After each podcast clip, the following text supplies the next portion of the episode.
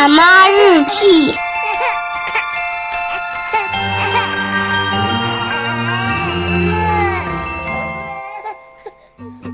我们来说一说关于，如果睡觉睡眠很长时间的话，要不要把孩子唤醒来喂奶？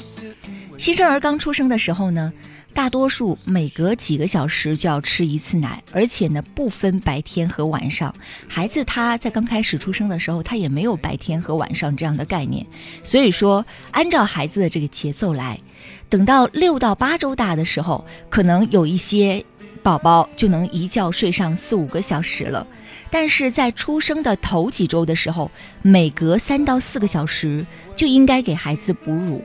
孩子睡着的话，是必须要叫醒的，以确保孩子们二十四小时能够吃八次以上的奶。为什么会讲到这个话题呢？昨天有一个双胎的妈妈问我这个问题，呃，两个可爱的小宝宝已经是来到身边了。今天应该是十五天了，但是两个孩子呢，因为是双胎嘛，所以说出生的时候体重是相对比较低的，嗯，但是对于双胎来说，这个体重我觉得还可以。妈妈也很努力，在孕期的时候很注意了，呃，在这个过程当中，他就会说，就会发现两个孩子在吃奶的过程当中，有时候呢吃一吃就睡着了，而且睡眠的时间呢可能会比较长，所以。他就很犹疑，比如说睡过了三个小时、四个小时，要不要把孩子唤醒？对一些低出生体重的孩子来说，我们更要提醒大家，像这样的孩子，也一定是必须要重视唤醒吃奶的这一件事情，避免发生新生儿的一个低血糖的情况。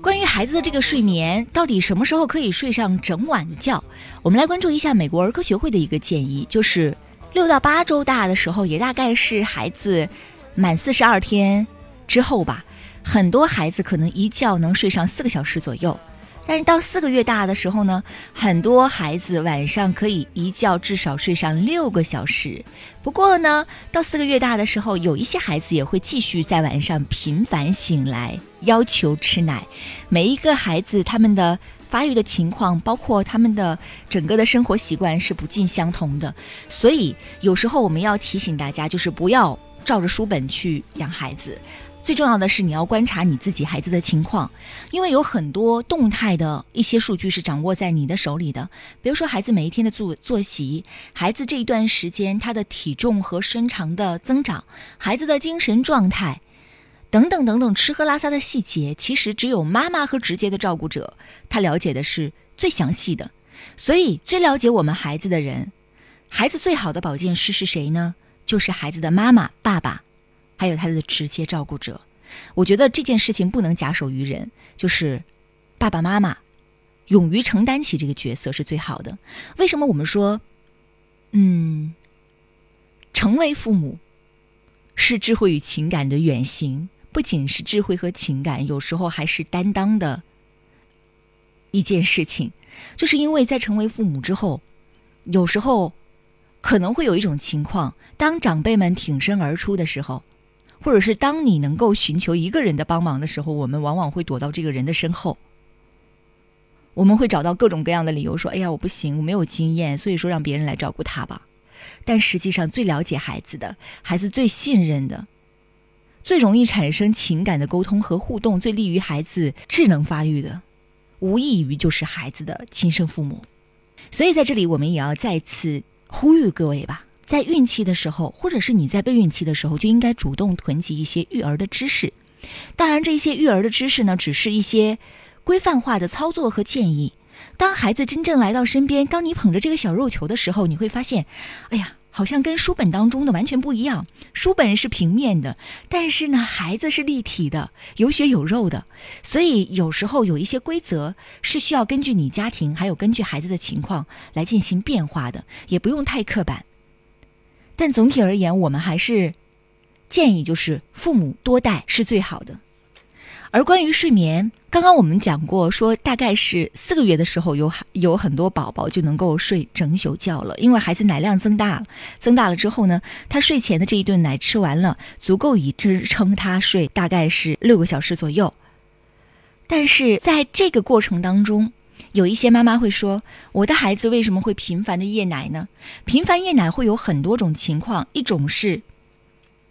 孩子准备好了。但是我们的养育习惯却是一直延续着以前的这个喂养习惯，没有改变。每一天晚上还是要给孩子要么唤醒，或者是孩子深浅睡眠交替之间，你以为孩子醒了，马上把奶瓶塞上去，就给孩子养成了这样的一个喂食的习惯。另外呢，就是判断孩子到底是饿还是有其他的需求。比如说，他是晚上醒来感觉到寂寞，想要找人玩儿，还是他这一段时间正好在出牙期，他比较烦躁，晚上可能有点疼，有点痒，他醒了，或者是因为其他的原因，比如说他尿了，或者是他太热了，或者是他太冷了，等等等等，把这一些情况排除之后，然后最后再来考虑一下孩子是不是因为饿了要吃奶。呃，有一些妈妈会说，我的孩子都已经是一岁多了，晚上还会有夜奶的习惯。至于夜奶呢，一个是我们会感觉到它存在一些小问题的地方，会干扰孩子；还有就是，我个人也觉得妈妈的睡眠也是很重要的。就是在养育孩子的过程当中，睡眠不足，它会产生很多麻烦的问题，比如说情绪呀，比如说。这个泌乳量啊，等等都是有相关的。所以，如果孩子能够尽快的进入到一个睡眠的正轨，养成一个有规律的睡眠习惯的话，对于宝宝、对于妈妈来说，对于晚上的这个照顾者来说，是最好的。这是其一。其二，就是在六个月左右的时候，孩子就已经开始长牙齿了。那在这个阶段，频繁的夜奶很容易造成孩子的这种龋齿。不管是你是母乳喂养，还是奶粉喂养，同样都会有这样的问题。我和我的小宝，其实就是这个问题，呃，困扰了我们很长的一段时间。所以说，也不希望大家经历这样的一个问题。但如果有人说说我的孩子就是哭啊闹啊要吃奶呀，呃，我实在是没有办法，我可不可以喂呢？也是可以的，没有问题。但是在这个过程当中，如果说你想改善这个问题的话，我们建议大家就是有意识的把这夜奶的时间，比如说以前我一个晚上要喂三次，但是当孩子满了六个月之后呢，我渐渐把这三次变成两次，然后呢再慢慢的变成一次，把这一次的时间再慢慢的往往后推，比如说晚上孩子临睡之前吃一顿奶之后，然后再就是两点起来吃这一次奶，然后再是一觉早晨到六点钟。那如果是这样的话，我可不可以把两点往三点推，三点往再慢慢的往后推？可不可以在最后的这一顿奶的奶量上，考虑一下孩子是不是没有吃饱，当前的这个奶量是不够的，等等等等。只要你想去改变这个问题，用一点心，可能在这个过程当中稍显可能是需要有一点波折，这个问题总会改善的。还有就是反复的问题。孩子养成了一个习惯之后，过一段时间，他可能会有一种反复，就是他晚上又要起来吃奶。在这个过程当中，嗯，每一个妈妈处理的方式不一样啊。有一些妈妈就是坚定的不能吃，我可以拍拍你，我甚至都可以抱抱你，把把你继续哄睡，但是我们就是不能吃。有一些妈妈会觉得，哎呀，我不能让孩子这么哭，呃，我还是可以让孩子继续吃的，那也都没有问题。有一些人问我说，说现在像那种哭声阶段。和亲密育儿，这两个到底是哪个更好一些？呃，亲密育儿呢，就是提倡在孩子需要的时候，我们就一定要及时的满足他。我是感觉在六个月之前，亲密育儿是绝对绝对是我们非常需要的。那在六个月之后，那是要看什么样的场合，尤其在一岁之后，其实有时候孩子的这种哭也是表达他的一种小情绪。所以最重要的是看你对这件事情的理解程度，你不能纠结，一面呢不想让孩子哭，一面呢又特别的纠结，说我的孩子这个夜奶如果不戒掉的话，那以后是不是会有特别麻烦的事情啊？会像宁宁说的那么严重啊？这种纠结就不太好了。要么就是我可以继续喂，我顺其自然，我接受了；要么就是你想解决这个问题的话，那我们就想办法，一步一步的往前推进，这个问题总会被解决掉。辣妈日记。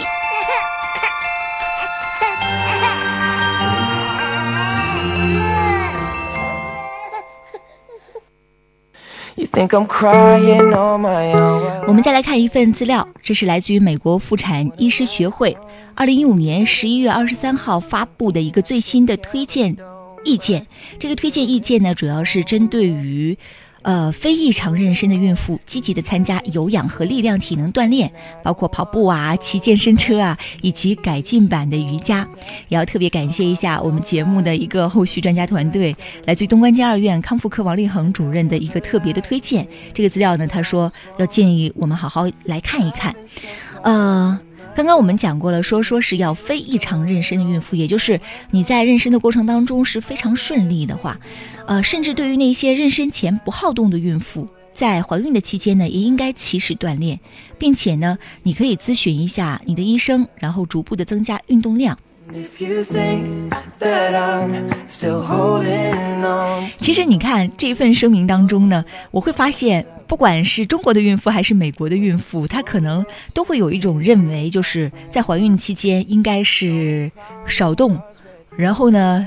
应该多休息。比如说这份声明当中指出，妊娠期不应该视作是一种监禁状态。事实上，由于孕妇能够接触到的医疗服务和监督管理要多于一生中其他的时间段，所以。在怀孕的期间是改变生活方式的一个理想的方式，不管是不管是你的吃啊，还是你的运动啊，都是这样的。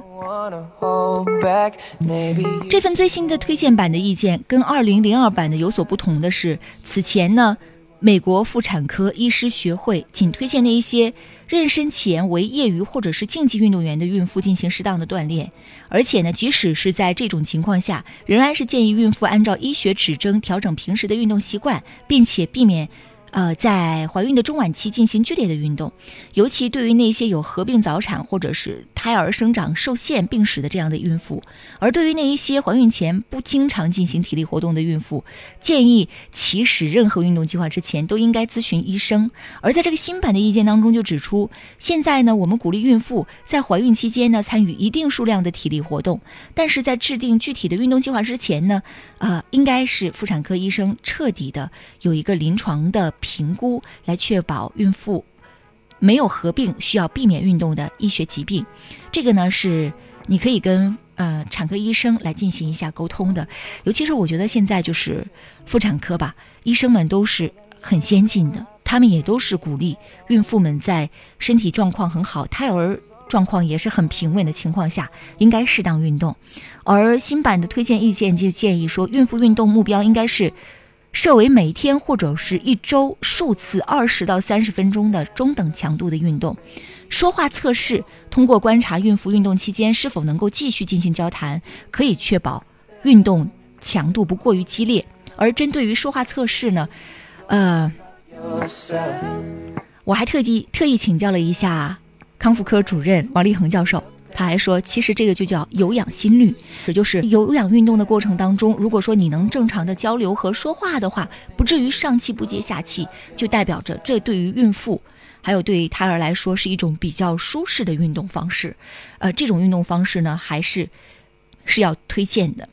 另外，这一次美国妇产科医师学会呢，还指定了像步行啊、游泳啊、骑健身车呀、低强度的有氧运动啊、改进版的瑜伽或者是普拉提呀、跑步、慢跑、球拍运动以及力量训练，是怀孕期间相对安全的运动行为。即使这样推荐，我们也会觉得啊，孕妇骑健身车啊，或者是孕妇跑步啊，孕妇从事一些球拍运动啊，好像是有点过于大胆。没有关系，只要是从中，你肯定是能选择到。你比较适合喜欢的嘛，比如说步行、游泳，还有一些低强度的有氧运动，总是可以的。然而，孕妇呢，仍然是应该避免进行一些接触性的竞技运动，比如说潜水呀、跳伞呢，还有就是像改进的瑜伽和普拉提，不包括高温瑜伽或者是高温的普拉提，以及跌倒高危风险的运动，比如说体操和滑雪。另外就是在怀孕期间呢，有氧运动是绝对的禁忌症，包括半血流动力学的一个障碍的心脏病，还有限制性的肺疾病，还有子宫颈内口的一个呃松弛症，或者是宫颈的环扎术，也就是进行了保胎之后，还有包括多胎妊娠，这一些呢都是不太适合在孕期来进行一些强度的运动的。多胎妊娠的这个，我还是建议就是，呃，当你有以上的这些禁忌症的时候，你不妨可以去咨询一下医生。在平常的衣食住行当中有什么特别注意的，也要特别咨询一下。比如说，我每一天散散步，像这种运动强度可不可以？如果得到或许的话，每一天散步，即使是步速不快，缓慢行走，对于妈妈的健康，还有对于妈妈的心情来说，也是大有益处的。